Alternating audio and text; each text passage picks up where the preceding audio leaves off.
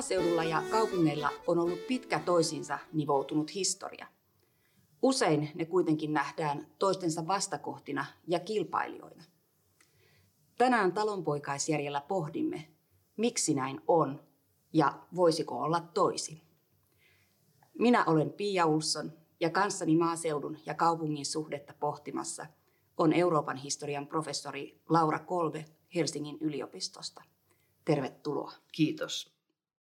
Sinulta ilmestyi joitakin kuukausia sitten teos nimeltä Koti, katu, kortteli, kaupunki ja moderni mieli.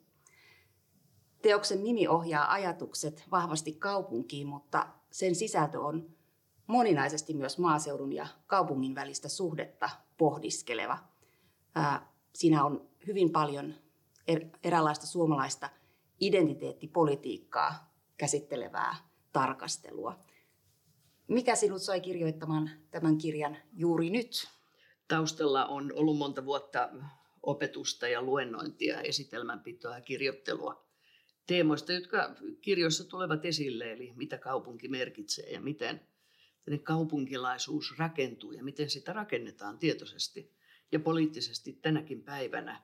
Ja toisaalta sitten elämän todellisuus, vietän viikonloppuja mökillä Sysmässä ja on aika haastavaa nähdä, miten tänne vanha kulttuuripitäjä pikkuhiljaa kuihtuu. Ja, ja, ja tämä tunnemaailma on sitten synnyttänyt monenlaisia pohdintoja. On kertynyt tekstejä ja ajatuksia ja ajattelin, että nyt on se hetki panna näitä asioita vähän paperille. Ja, ja sillä tavalla sitten kokosin tämän kirjan, joka käsittelee muodollisesti kaupunkia identiteettinä, mutta sitten pureutuu aika syvälle pohtimaan juuri tätä kaksoissuhdetta maaseutukaupunki. Mm. Äh, kirjoitat itse asiassa maaseudusta ja kaupungista kahtena maailmana ja mentaliteettina, mutta sitten toisaalta kuitenkin tuot esiin sen, että kuinka ne hyvin monessa mm. meistä suomalaisessa elää samanaikaisesti hyvin, hyvin vahvasti. Ja ehkä tuossa äsken jo tulikin esiin se, että tunnustaudut itse niin kuin kaupunkilaiseksi hyvinkin. Tai ehkä sellainen tavallaan mielikuva työstäsikin on, on syntynyt tutkijana. Mutta että miten sä analysoisit tarkemmin tätä maaseudun ja kaupungin suhdetta omassa identiteetissäsi? No se on aika, aika pitkäkestoinen asia. Mä luulen, että jokaisessa suomalaisessa suvussa lähempänä tai kauempana on sama tarina, eli siirtyminen maaseutuolosuhteista kaupunkiolosuhteisiin. Että se on tämmöinen aika, käyttääkseni tämmöistä hienoa sanaa kuin ylisukupolvinen juttu meidän, meidän sukuhistorioissa. Ja tietysti suomalaiset tekee paljon sukututkimusta, että me pystytään näkemään tämä peruspiirre. Että me ollaan oltu paljon liikkeellä ja liikkeessä – ja tämä vertautuu moniin vanhempiin eurooppalaisiin maihin, jossa synnytään tiettyyn kylään tai tiettyyn kaupunkiyhteiskuntaluokkaan ja se liikkuminen on paljon vähäisempää. Ja mä oon itse kokenut tämän suurena rikkautena, että meillä on, meiltä löytyy menneisyyskerronnasta sekä omasta perheestä että sitten tästä kansan ja kansallis, kansallisessa ja kansakunnan historiassa juuri tätä siirtymää maaseudun ja kaupungin välillä. Ja itse mä näen, että se ei ole mikään vastakkainasettelu, vaan ne molemmat maailmat elävät ainakin minussa. Mä oon valmis olemaan ylpeä siitä, että voi olla kaupunkilainen ja maaseutulainen. Se on eri asia kuin maalainen samaan, samaan aikaan. Ja tavallaan kun vuosikymmeniä kertyy lisää, niin sitten tulee tarve purkaa näitä asioita ja katsoa, että hei, mistä se mun identiteetti nyt oikein koostuukaan ja mitä kaikkia kerrostumia sieltä löytyy. Joo, sä todellakin käytät tätä käsitettä maaseutulainen. joo. Haluatko, haluatko määritellä sitä jotenkin? Tarkemmin? No se löytyy oikeastaan siitä, joku opiskelija piti esitelmän 30-luvun lasipalatsin rakentamisesta Helsinkiin. Ja hän käytti kuvituksena mainoksia, joilla, joilla asiakkaita houkuteltiin lasipalatsiin. Ja sehän oli silloisen ja nykyisen linja-autoaseman kupeella. Ja yksi näistä mainoksista oli, että maaseutulainen, tervetuloa kaupalliseen maailmaan lasipalatsiin. Ja silloin mulla tuli tämä, tämä sana maaseutulainen, joka on paljon laajempi, koska maaseudullahan asuu, niin kuin hyvin tiedämme. Mutta se helposti julkisuudesta unohtuu hyvin monenlaisia ihmisiä, siis ei vaan niitä niin sanottuja maalaisia, vaan koko se sosiaalinen kirjo, josta suomalainen yhteiskunta on rakentunut, on edelleenkin läsnä maalla ja siksi maaseutulainen on niin jollakin tavalla sympaattisempi termi katto ilmaisuuksi. Joo. Ja tämä toinen termi, mitä tosiaan käytät, niin on tämä kaksoisidentiteetti. Mm. Ja mä itse jäin miettimään myöskin tämmöistä monipaikkaisuuden käsitettä, Joo. joka on, on hyvin vahvasti tässä päivässä esillä. Ja, ja tuntuu tavallaan siltä, että ehkä se monipaikkaisuus ymmärretään usein jonakin muuna kuin tämmöisenä kaupungin ja mm. maaseudun välisenä suhteena. Onko se jotenkin vaikeampaa ajatella sitä monipaikkaisuutta itsessään Suomen sisäisissä konteksteissa? No mulla on se tunne, ainakin pohtii sitä palautetta, jota olen saanut tässä vuosien varrella erilaista teemoista, josta yksi on tämä luokkaretki ja siinähän on hyvin voimakkaana myös tämä siirtymämaalta kaupunkiin.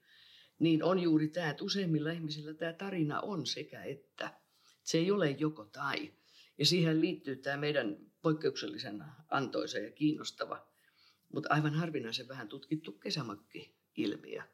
Meillä on tavallaan se kahden paikan, kahden kodin, kahden identiteetin antama rikkaus, joka jälleen, jos vertaillaan vanhoihin eurooppalaisiin maihin, jossa maaseutuasunnon tai maaseutukartanon pitäminen on vain rikkaiden tai eliitin etuoikeus. Mutta meillä tämä mökkikulttuuri on hyvin demokraattista, ollut alusta alkaen. Siinä on ollut hyvin, hyvin niin kuin selkeä sosiaalinen monikirjoisuus. Ja siitä on rakentunut hieno, no niin, juuri monipaikkainen tai kaksoisidentiteettiä ylläpitävä asetelma. Ja mä ihmettelen, että miksi sitten varsinkin politiikan puolella tai puoluepolitiikan puolella on hyvin vaikea tunnustaa tämä, että hei, meillä voi olla monta identiteettiä ja nähdä se rikkautena. Että sitten alkaa rakentua niitä kummallisia raja-aitoja ja poissulkemisia, jotka leimaavat poliittista keskustelua. Hmm. Miten sä sitten ajattelet, mistä tämä vaikeus nähdä sitä moninaisuutta syntyy? Onko se vain tavallaan niin kuin taloudellisten intressien ja niiden ajamisen kautta syntynyttä vastakkainasettelua vai onko siellä taustalla jotain muita syitä? Varmasti tämmöinen etujärjestöajattelu, joka nousi 60-luvulla yleiseen keskusteluun, että me ollaan jonkun eturyhmän edustajia, silloin oma merkityksensä, mutta saattaa olla, se liittyy taas siihen kaupungistumiseen, saattaa olla sellainen kuvio, että kun ihmiset sitten sieltä maalta lähtevät opintielle tai töihin kaupunkiin, niin se identiteetti joudutaan rakentamaan uudelleen. Ja kun saavutaan landelta stadiin, niin omaksutaan hyvin nopeasti ne kaupunkilaisen elämäntavan tunnukset. Tapahtui se sitten työväenliikkeen tai työn tai tehtaan kautta. Tai sitten juna tuo ylioppilaita meille yliopistoon opiskelemaan ja valmistutaan sivistyneistön edustajiksi. Ja näihin uusiin identiteetteihin kuuluu hyvin voimakas ankkuroituminen kaupunkiaatteisiin, kaupunkielinkeinoihin, kaupunkipolitiikkaan. Ja silloin on niin hyvin helppo ikään kuin ulos sulkea se minun vanha menneisyyteni, johon liittyy usein myös, mä mietin ihan omaa perhettäni, semmoista niin kuin häpeää sitä vaatimatonta taustaa, tullaan jostakin torpasta tai, tai hyvin vaatimattomista sosiaalisista oloista ja on helppo unohtaa, halutaan unohtaa. Ja se uusi identiteetti on niin vahva, että sen voimalla ikään kuin sitten ulos suljetaan se, se toinen, se oman perheen tarina siellä jossakin landella. Hmm. Mä oon itse käynyt läpi helsinkiläisten muistoja, sanotaan tuolta 1900-luvun alkuvuosikymmeniltä hmm.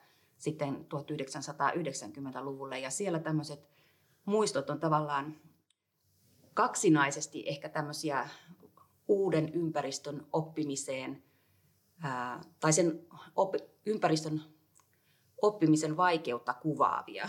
Eli, eli yhtäältä juuri nämä maaseudulta kaupunkiin muuttaneet, Joo. jotka kokevat sitä jonkinlaista niin kuin ylenkatsetta tai kiusaamista mm. omasta taustastaan. Joo. Mutta sitten toisaalta kaupunkilaiset, jotka maaseudulla saattavat kokea myöskin omanlaistaan niin, Joo, aivan ennakkoluuloa. Että tavallaan nämä on myöskin hyvin henkilökohtaisia ehkä nämä tämmöiset vastakkainasettelut. Erittäin, erittäin. Joo, mä sain paljon, yksi palaute, joka tuli tästä korttelikotikirjasta, oli juuri se, että, että, että en kuvaa sitä miljöötä, johon suurin osa suomalaisista joutuu kaupungistuttuaan, nimittäin esikaupunki ja lähiö, joka on sitä semmoista välitilaa, jossa rakennetaan sitten se osin ehkä hauras ja, ja, ja osin ehkä sitten kiinnostavasti urbaani tai suburbaani identiteetti. Ja tämä on ihan totta, mä sanon, että kyllä sy- syytös kolahti oikeaan kohteeseen, että meillä pitäisi olla ilman muuta enemmän ymmärrystä ja tietoa juuri siitä, siitä vaiheesta, kun ihminen saapuu kaupunkiin, asettuu johonkin paikkaan, tilaan, kaupungin osaan ja miten siellä sitten se oma urbaani identiteetti rakentuu. Ja se on todella, mä uskon, että se on hyvin kiehtova ja kiinnostava tarina, koska siinä risteilee tätä uuden ja vanhan ikään kuin välitilaa ja kohtaamista. Mutta itse asiassa tällä kaupungin ja maaseudun välisellä suhteella on vielä pidempikin historia kuin tämä ihan meidän viimeaikainen kaupungistumisen historia. Eli, eli se on hyvin vahvasti nivoutunut tämmöiseen eurooppalaiseen kansakunnan rakentamisen projektiin. Ää, eli, eli maaseutu, kaupunki, erottelu oli yksi niistä erontekijöistä, joita, joita haluttiin tai joiden varaan sitä rakennettiin sitä kansakunnan identiteettiä. Eli kansalliseen mielenmaisemaan harvemmin on mahtunut sekä mm. kaupunki että maaseutu. Ja, ja Suomessa tämä valinta nyt sitten painottui maaseutuun, ehkä ihan äh, ymmärrettävistä syistä. Ja, ja tämä on sitten osaltaan heijastunut meidän kansallisiin tieteisiin, joita ehkä mm. kumpikin tavallaan edustamme tässä. edustamme. Joo. Joo. Ja, ja itse asiassa varmasti myöskin siihen, että olemme nyt talonpoikaiskulttuurisäätiön podcastia tässä tekemässä. Tässä tekemässä. Niin, aivan. Mm. Äh, mutta että todellakin maaseutu oli aikoinaan valtavirtaa ja kaupunki oli siellä katveessa, näin, näin tuossa teoksessasi kirjoitat. Mutta vaikka varmaan niin kriittisesti voidaan koko kansakunnan käsitteeseenkin suhtautua tänä päivänä, mutta jos nyt kuitenkin leikittelemme sillä mm. sen verran, että pohditaan, että mikä nyt sitten tänä päivänä on se kansakunnan kotiseutu. Onko se tänä päivänä sitten kaupunki? Tässä on pitkiä juonteita, jos mietitään Euroopan 1800-lukua, jolloin nämä nationalismit rakennettiin, niin sehän oli aika yhdenmukainen prosessi. Hyvin, hyvin useissa maissa liikuteltiin juuri tätä, että kun sieltä ikkunasta katsotaan ulos, niin mitä sieltä näkyy että näkyykö sieltä historiallisia monumentteja ja, ja kansakunnan suuria mm, vaiheita kuvaavia kohteita ja paikkoja ja tiloja, vai näkyykö sieltä ikään kuin sitten luontomaisemaa. Ja aika pitkälti tämän paletin varassa rakennettiin nämä kansalliset identiteetit Serbiasta Norjaan ja, ja, ja Suomesta Espanjaan, että me pystytään tunnistamaan ne palapelin palaset, ne on aika samantyyppisiä. Ja todella niin kuin sanoit, niin juuri, juuri tämä, että mit, mitä sieltä löytyi. Mietitään joku Alankomaat. Pasi Saukkomaa on väitöskirjassaan hienosti kuvannut, miten tämä alankomaalainen ja suomalainen identiteetti rakentui samaan aikaan, mutta hyvin, hyvin erityyppisesti. Että Hollannissa juuri se kaupunkien dominanssi oli voimakasta ja kun sanossana isänmaa, niin sieltä näkyy, näkyy se kaupunki, mutta samalla se kaupunkilainen – muokkaa ja työstää maisemaansa. Patriotismin ydin on siinä. No meillä tämä työn ulottuvuus tässä kansallisessa identiteetissä on paljon heikompi, jos mietitään ylioppilaiden innovoimaa maamelaulua, niin sehän on puhdas maisema-ylistys, jossa näkyy evoluutio, ei suinkaan revoluutio tai, tai ihmisen käsi. Ja siitä, siitä tuli hyvin voimakas samaistumisen kohde jopa niin voimakas, että edelleenkin on hyvin vaikea sinne kansallismaisemaan. Mietitään semmoista myyttistä suomikuvaa, niin saada ihminen tai savupiippu tai auto tai, tai kerrostalo. Että se, se mielenmaisema ankkuroituu siihen, siihen maamelaulun maalaamaan kuvaan. Mutta että käytännössä sadan vuoden aikana Suomi on täydellisesti muuttunut ja kokenut rakennemuutoksen, ja, ja jossa on monia elementtejä, juuri tämä luokkaretki ja opintien muodostuminen, työ, teollistuminen, teollisuus. Ja sen myötä kaupungit ovat kasvaneet ja, ja tässähän on ollut erilaisia sykkeitä. 1900-luvun alussa valtava siirtymä. Maaseudun köyhälistö haki työtä kaupungeista. Uudelleen sotien jälkeen, erityisesti 60- ja 70-luvulla, koettiin suuri sisäinen muuttoliike ja nyt uudelleen, ehkä sitten kylmän sodan päättymisen jälkeen, tämmöinen kolmas kolmas aalto. Ja nyt näyttää siltä, että tavallaan tämmöinen kaupunki-identiteetti on niin kuin kirjassa totean voittanut tai se on ottanut selvän yliotteen niskalenkin. Mm. Ja, ja tässä tilanteessa sopii sitten pohtia, että miten tämä suhde asemoidaan uudella tavalla niin, että ei olisi voittajia ja häviäjiä, vaan olisi tavallaan tasapainoinen suhde, mahdollisuus dialogiin. Joo. Ja siellähän tavallaan voidaan nähdä sitten kaiketi joitakin arvoja näiden sen kaupungin Joo. ja maaseutu mielikuvan taustalla. Eli miten sä näet, mitä arvoja silloin asetetaan vastakkain, kun maaseutu ja kaupunki ovat toistensa vastakohtina? No se on hyvin paradoksaalista, jos katsotaan kaikenlaisia arvomittauksia, joilla, joilla suomalaiset saavat kommentoida maaseutua, niin nehän ovat hyvin positiivisia. Siinä arvostetaan puhdasta ruokaa ja arvostetaan maaseudun elämäntapaa ja kulttuuriperintöä ja maisemaa ja, ja, ja sijamalliin.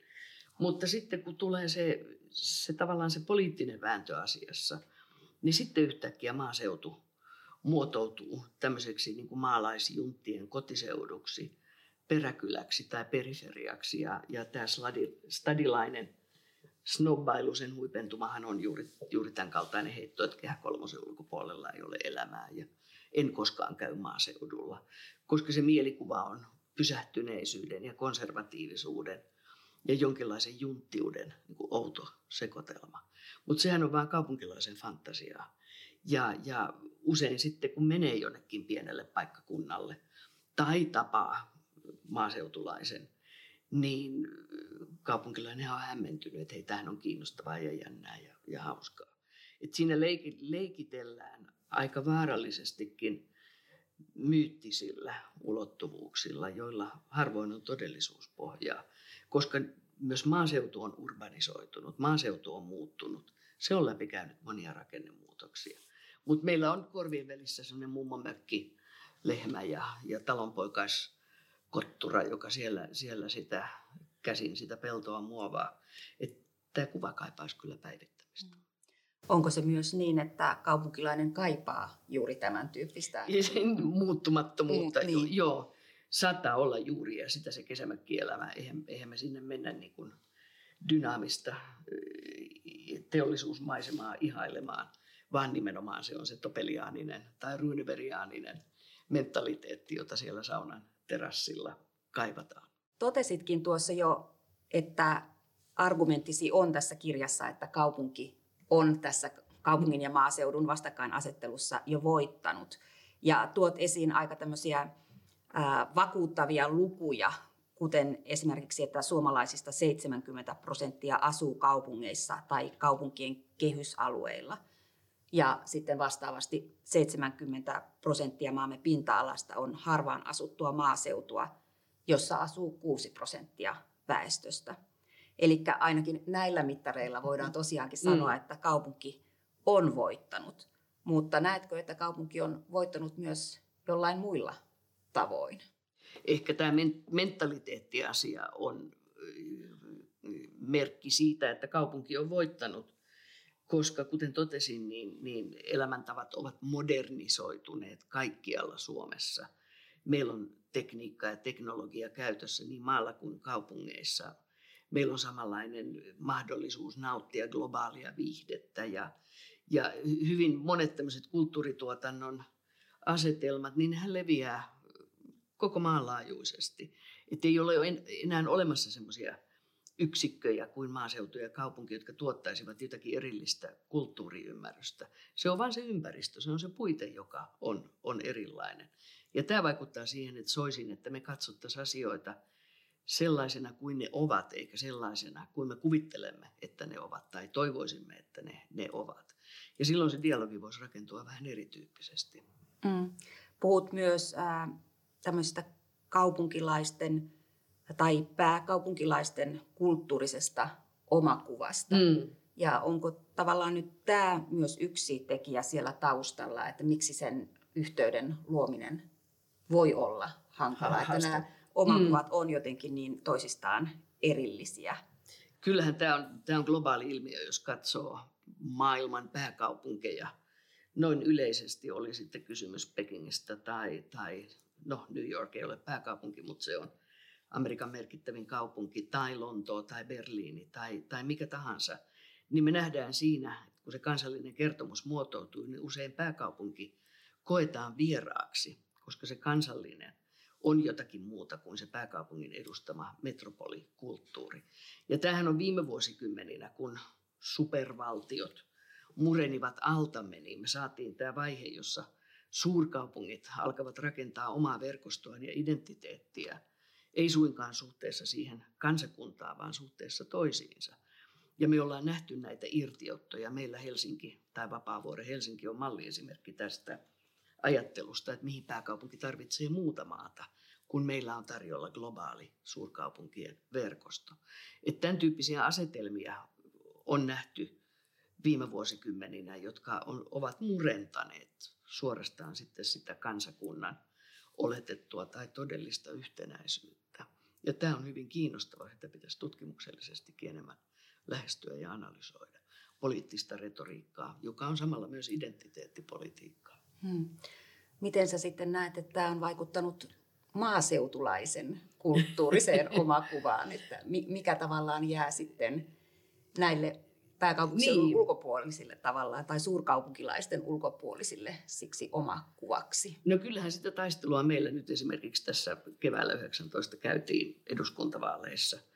Aika voimakkaana nousi esiin tämä maaseudun hätähuuto tai ainakin maaseudun puolustuspuheenvuoro siitä, että, että elämä maaseudulla, sillä on oma arvonsa ja nyt nähdään, miten maaseutu kehittää uudenlaisia elinkeinoja ja innovoi monen tyyppistä – toimintaa ja, ja puhutaan jopa siitä, että maaseutu tarvitsisi enemmän työvoimaa kuin tällä hetkellä on tarjolla. Että se on hyvin monentyyppisiä uudenlaisia asetelmia mm, ikään kuin nyt muodostumassa tälle pelikentälle ja, ja mä olen hyvin ilahtunut siitä, miten maaseutu tai maaseutulaiset ovat löytäneet taas ikään kuin uuden vaihteen ja uuden retoriikan. Mutta että nyt pitäisi vielä rakentaa se silta ennen kaikkea juuri pääkaupungin ja, ja, ja maaseudun välille. Ymmärtää, että molemmat tarvitsevat toisiaan. Mm. Äh, tuossa äsken viittasitkin jo tällaiseen niin kuin kaupunkien brändäykseen ja, ja sitä olet itsekin mm. tutkinut. Mutta onko tämä nyt sitten jotain sellaista, josta maaseudunkin tulisi ottaa mallia, eli jotenkin Joo. vahvemmin lähteä rakentamaan sitten niitä mielikuvia siitä omasta tulevaisuudestaan. Joo, kyllä ilman muuta just tämä brändäys, vaikka se on sanana aika kammottava, niin sehän viittaa siihen, että mietitään oikeastaan perusasiat uusiksi, että keitä olemme ja mitä edustamme ja mitkä ne vahvuudet ovat ja millä tavalla niitä tuoda esille. Olen kyllä havaitsevina, että tätä työtä on alettu tehdä, tehdä eri puolilla Suomea. Somehan on hyvin kiinnostava sosiaalinen media, miten siellä – eräät maaseutupaikkakuntien kunnanjohtajat ja muut napamiehet ja naiset rakentavat hyvin vahvasti uudella tavalla tämmöistä elävää ja nykyaikaista brändiä oman kokemuksellisen maailmansa ja työnsä kautta. Että tässä on paljon mahdollisuuksia ja, ja tässäkin suhteessa monet maaseudun paikkakunnat kannattaa olla rohkea, on, on, on mun neuvoni. Ja pitää kiinni siitä omastaan, koska se on kuitenkin sitä vuosisataisen osaamisen jalostamista nykypäivään. Joo, ja olet muutamaan otteeseen tässä nyt keskustelun aikana viitannut siihenkin, että on, on teemoja, jotka vaatisivat yhä edelleen mm.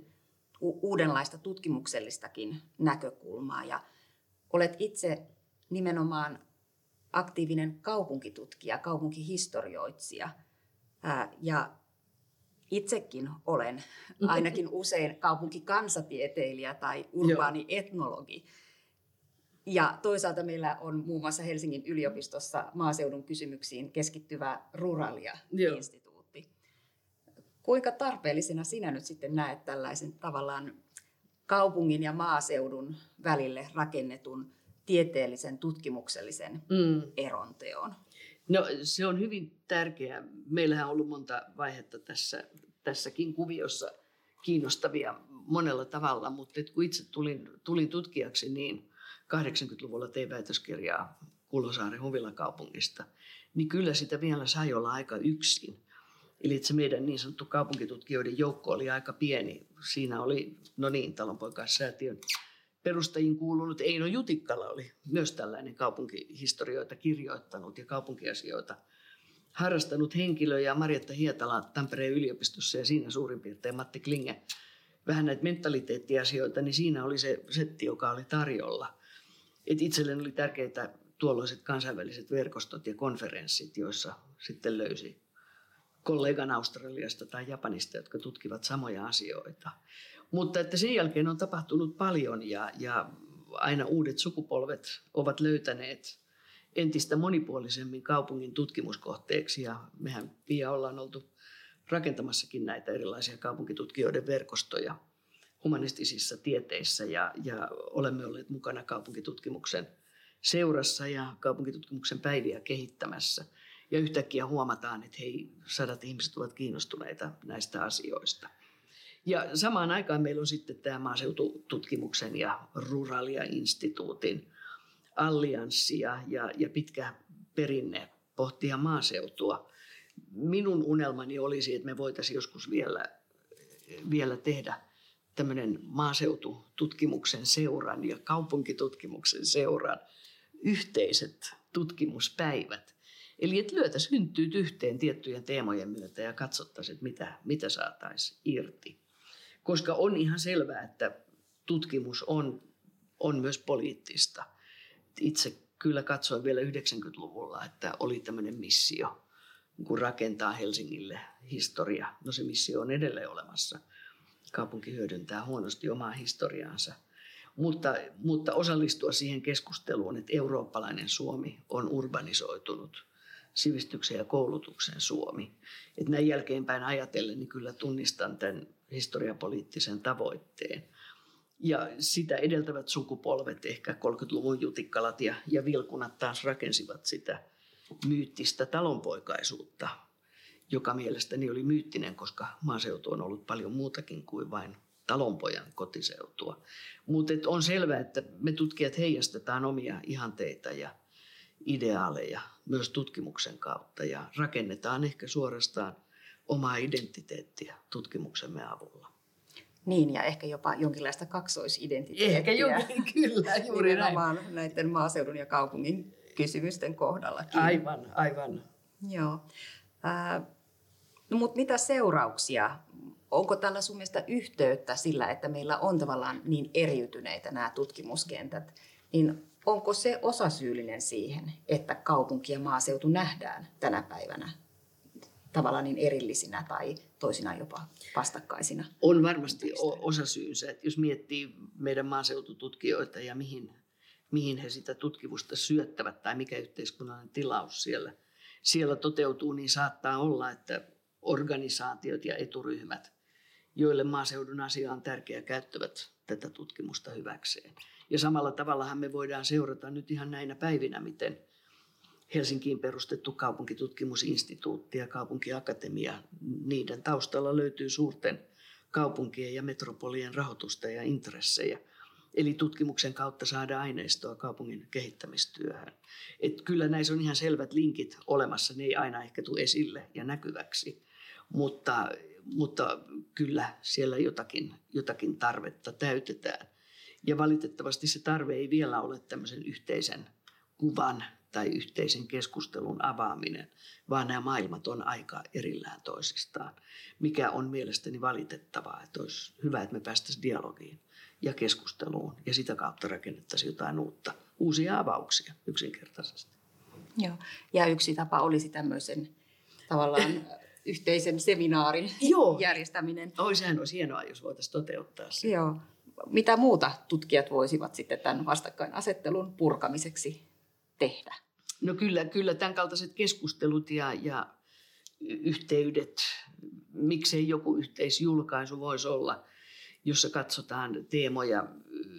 Mun kansainväliset kollegat tuolla Prahan yliopistossa teki tämmöisen hyvin kiinnostavan tutkimusaloitteen Pienet kaupungit historiassa. Siis meillä usein kaupunkitutkimus on sitä, että haikaillaan Pariisia ja Lontoota Tukholmaa ja Viiniä, eli tämmöistä metropoliromantiikkaa.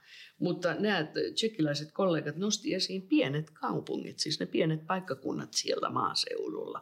Niiden murros ja muutos ja jatkuvuudet ja identiteetit ja elinkeinoelämän ja sosiaalisen todellisuuden rakentumiset.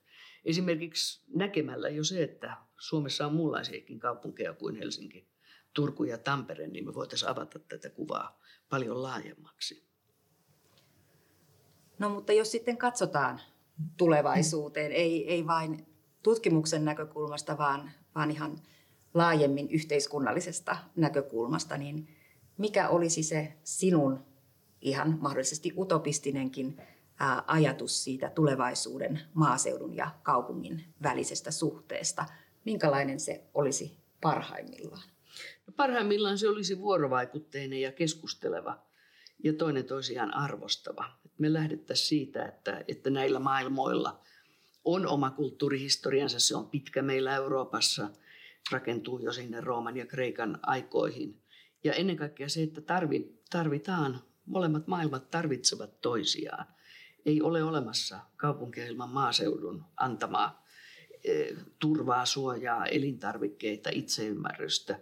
Ja myös soisi maaseudulla sen ymmärryksen kasvavan, että kaupunki on ihan miellyttävä ja kiva tapa jäsentää elämää, olla ja elää sosiaalisesti ja kulttuurisesti. Ja että optimaalista olisi, jos me voitaisiin yhdistää ne molemmat.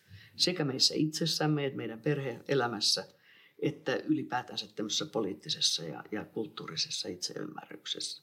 Se vaatii dialogia ja vähän respektiä ja, ja, ja, ja vähän semmoista joustavaa mieltä, että näemme ne molemmat todellisuudet ihan aitoina ja, ja ymmärrettävinä. Hmm. Kirjoitat globaalisti terävästä suomalaisuudesta. Mm. Olisiko se juuri sitten tätä? No se voisi olla esikuvallisuutta juuri tämän kaksois- tai monipaikkaisuuden, kaksoisidentiteetin tai monipaikkaisuuden rakentamisessa. Se ei ole keneltäkään pois, että ne molemmat ovat mukana. Laura Kolbe, kiitos keskustelusta. Kiitos Pia, oli hauska vaihtaa näkökulmia meille tärkeistä asioista. Siirrymme vielä lopuksi kuuntelemaan Talonpoikaiskulttuurisäätiön tämän vuoden opinnäytepalkinnon saaneen Anu Schönin tunnelmia palkinnon jaon jälkeen. Talonpoikaiskulttuurisäätiö jakaa vuosittain opinnäytepalkinnon työlle, joka ää, kuvastaa joko talonpoikaiskulttuurin tällaista pitempää historiaa tai jollakin tavoin käsittelee sen uusia muotoja nykyisyydessä. Ja tänä keväänä tuon palkinnon sai kansatieteilijä Anu Schön työstään lapikasta lattiaan kansanomaisen kengän aineellinen ja aineeton perintö. Onneksi olkoon Anu. Kiitos paljon. Ja tervetuloa keskustelemaan Lapikkaan syvimmästä olemuksesta. Siitä olet nyt erityinen asiantuntija. Sun työsi käsittelee hyvin pitkällä aikaperspektiivillä Lapikkaan, Lapikasta esineenä sen tekemiseen liittyviä taitoja ja toisaalta sitten nykypäivän merkityksiäkin. Mikä sinut aikoinaan sai tuon lapikkasaiheen pariin? No, olen ennen yliopisto-opintoja opiskellut artesaaniksi Iinarissa saamelaisalueen koulutuskeskuksessa ja siellä sain, sain tehdä parit lapikkaat kurssilla. Ja sitten kuulin myöhemmin, että ukkini Pohjois-Karjalassa on myöskin tehnyt kotona kenkiä vastaavia. Niin siitä se aihe läksi. Eli tietyllä tapaa aika tällainen tyypillinenkin kansatieteilijän tapa löytää oma tutkimusaiheensa omasta, omasta elämän historiasta ja, ja tämmöisistä niin kuin arjen ilmiöistä. Kyllä, tämä on ollut myöskin sellainen matka omille juurille. No sulla on tuossa työssä aika hurjakin tämä aineisto, tavallaan niin kuin repertuaari, eli siellä on hyvin, hyvin erityyppisiä aine, aineistoja ja kutsutkin sitä täksi bricolage-tekniikaksi, eli eräänlaiseksi kollaasiksi. Minkälaisia erilaisia aineistoryhmiä sitten loppujen lopuksi hyödynsit ja ehkä voisit vähän pohtia sitäkin, että mitkä niistä nousi sitten erityisen merkityksellisiksi tässä prosessissa? No tosiaankin aluksi tuntui niin kuin vaikealta löytää aineistoa, että toki vanha tietokirjallisuus ja kansantieteen, kansantieteen isien kirjoittamat äh, Sireliuksen kansalliskansanpuvusta ja mitä siellä nyt olikaan. Mutta olen käynyt museoviraston arkistosta, sieltä löytyy jotakin Theodor Swindin muistiinpanoja, sitten Werner Hannulalta ja Tyyni Vahterilta. Sitten olen käyttänyt kansalliskirjaston digiarkistoa, josta voi löytää lehtileikkeitä. Ja olen käynyt myöskin sota-arkistossa ja siellä luin intendenttiosaston tilauskirjoja, mitenkä talvisodan syttyessä alkoi lapikas tilaukset ympäri Suomea. Eli tavallaan se on ollut hyvin tällaisten monipuolisten johtolankojen etsimistä hyvinkin erityyppisistä Kyllä, joo. Sitten no, aika merkittävä oli, mitä oli jo tehnyt ennen, ennen koko gradun aloittamista, niin olin tota, laittanut ylös Kalle Päätalon kaunokirjallisuudesta, mm. mitä hän on kirjoittanut lapikkaista. Sitten mulla on myöskin jotakin lorunpätkiä Suomen kansan vanho, vanhoista runoista. Nekin löytyy netistä helppo, helppo etsiä hakusanalla. Sitten tähän päivään niin haastatteluin ja kyselyin, eli haastattellut olen kolmea lapikassuutaria ja sitten nämä kyselyt on niin kuin enemmän kenkien käyttäjien kokemuksia. Sitten on myös valokuvia ja elokuvia ja myös sitten museonäyttelyt, eli kiersin mitkä nyt sattui matkan varrelle museot, niin siellä katsoin, miten kenkiä on museossa esitetty. Tämä sun tutkimuksesi on tavallaan niin kuin aika mielenkiintoinen yhdistelmä tämmöistä hyvin perinteistä esinetutkimusta ja sitten toisaalta nykypäivänä hyvin vahvasti esillä olevaa pohdintaa siitä, että mikä on ihmisen ja esineen suhde toisiinsa. Miten sä itse niin kuin paikantaisit itseäsi tähän tämmöisen materiaalisen kulttuurin tutkimuksen kenttään? No ehkä esineenä pieksu tai laapikas voi olla jo joillekin nykyihmisille jo vähän vieras aihe, että toki se piti määritellä, mitä mä tarkoitan. Mulla oli siellä paljon erilaisia kenkien nimiä, mistä olen sitten sellaisen pieksuperheen muodostanut. Ja niistä kengistä on kuvaillut niitä ja sitten miten, missä niitä on käytetty.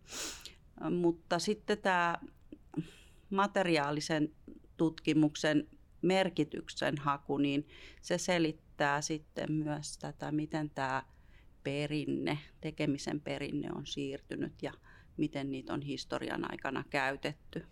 Joo, eli se on hyvin tosiaan tämä aineellinen kulttuuriperintö, joka on mm. hyvinkin keskeinen keskustelun aihe tänä päivänä, niin myöskin nivoutuu tähän sun aiheeseesi Kyllä, vahvasti. se kulttuuriperinnön tutkimus oli osa meidän opiskeluita, että se oli siksi ehkä ajankohtaista. Mm.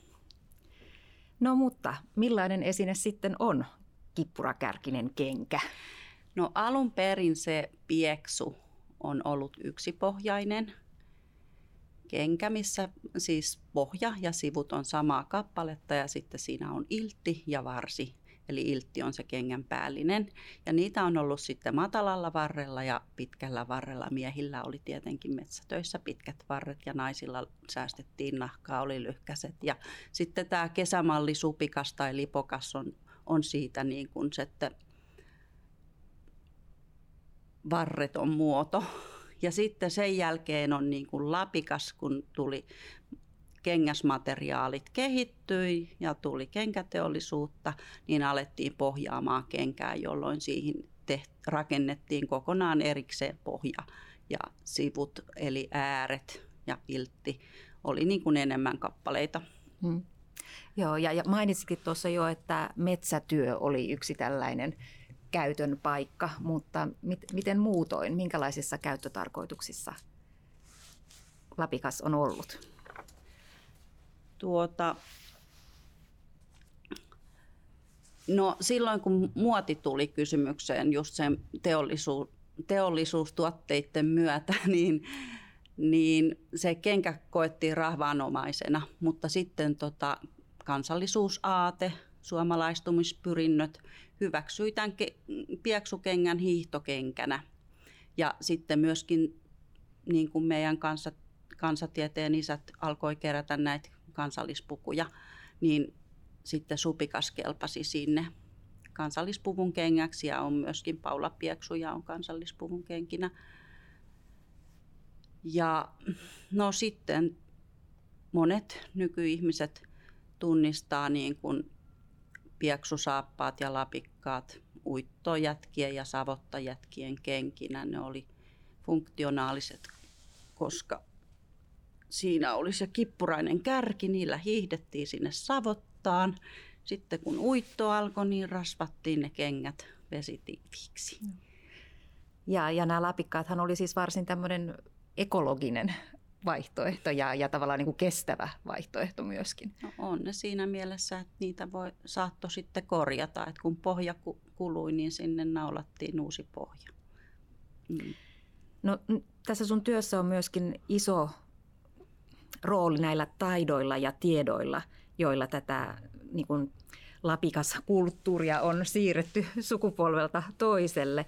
Ää, ne on olleet alun alkaen aika tavallaan niin kuin ehkä yleinenkin taito ja sitten erityisesti siirtyneet suutareiden tehtäväksi ja nyt taas sitten laajentunut ehkä tämmöisten harrastajien piiriin tämä lapikkaan teon taito, niin, niin miten tavallaan, mi, miten se on se siirtynyt tämä ymmärrys tästä kengän rakenteesta ja, ja tekniikasta, sen tekemisen tekniikasta? No tietysti on ollut ihan ammattisuutareita, kisälli oppipoika suutari systeemillä, mutta sitten isältä pojalle on siirtynyt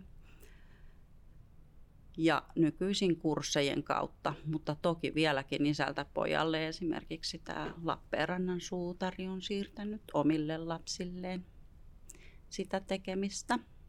Mutta sitten kursseilla, niitä on kyllä harvassa valitettavasti, mutta no monet tekijät ovat jo edes menneet, mutta kyllä niitä tulee uusia ja tämä suutari Tylli kouluttaa myös perinnekenkien valmistukseen tuolla Sata Edun ammattiopistossa Kankaan päässä. Näin. Eli nämä oli näitä suutareita, joita olet työhösi Joo, kolme suutaria oli. Joo. No mutta sitten sä tosiaankin tulet tässä työssä ihan 2000-luvulle ja pohdit niitä merkityksiä, joita näillä lapikkailla on. Ja se näyttäisi olevan aika niin kuin henkilökohtainen asia, se ehkä yllättäenkin se lapikas. No kyllä monet, mulla oli niissä vastaajissa, oli vähän itseäni vanhempia miehiä, tällaisia puukkomiehiä. Kyllä ne tosi monet kertoo, että on niin kuin heidän isätkin on tehnyt ja muistaa lapsuudessa käyneensä suutarin verstaalla. Ja sitten kun on nähnyt sitä käsityötä, niin se käsityö on myös periytynyt. Että tuota, usein käsityöläiset haluaa sitten kokeilla muitakin taitoja. Että tota, se ää, pieksujen ja lapikkaiden käyttö liittyy ehkä aika voimakkaasti siihen käsityöläisen identiteettiin. Sitten ne kengät koetaan myös persoonallisena ja sitten myöskin ne on kestävää kulutusta ja materiaali on mukava, kun se on nahkaa. Se on niin kuin toinen iho. Se tuotteen alkuperä on aika merkittävä niille käyttäjille. Ja, ja se on nähtävästi myös tällaista tietynlaista juurten etsintää myöskin. On ja siihen pukeutumiseen liittyy se perinneviesti, että kyllä näillä kyselyihin vastaajilla niin oli ihan tietoinen tietoinen mielikuva siitä, että haluaa viedä kulttuuria ja perintöä eteenpäin. No sä ihan tuossa työsi lopussa viittaat museologi Marja-Liisa Rönkköön ja hänen, hänen laus, lausumansa jokainen ihminen on museo. Minkälaiseen museoon, omaan museoon itse nyt sitten astuit tämän työsi puitteissa?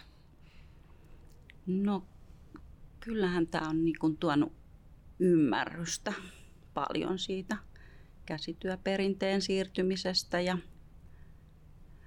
nyt niin kuin ihan alkutaipaleella muistelin, että mummolan navetan vintillä roikku niitä lehmänvuotia ja kun kuulin, että se ukki on niitä tehnyt, niin sain niin kuin siihen selvyyden, minkä takia niitä siellä on ollut. Ja kyllä sitä niin kuin kuuluu siihen sukupolvien ketjuun. Ja jos on semmoisia tilaisuuksia tai muutenkin ihan arkipäivässä toki voin käyttää niitä lapikkaita, mutta nyt on jäänyt vähän vähemmälle, mutta tietyissä tilanteissa ja ehkä jos tulee sellainen työ, missä niitä voisi käyttää, niin toki, toki, kyllä. Okei, kiitos Anu. Lapikasta lattiaan. Kiitos paljon.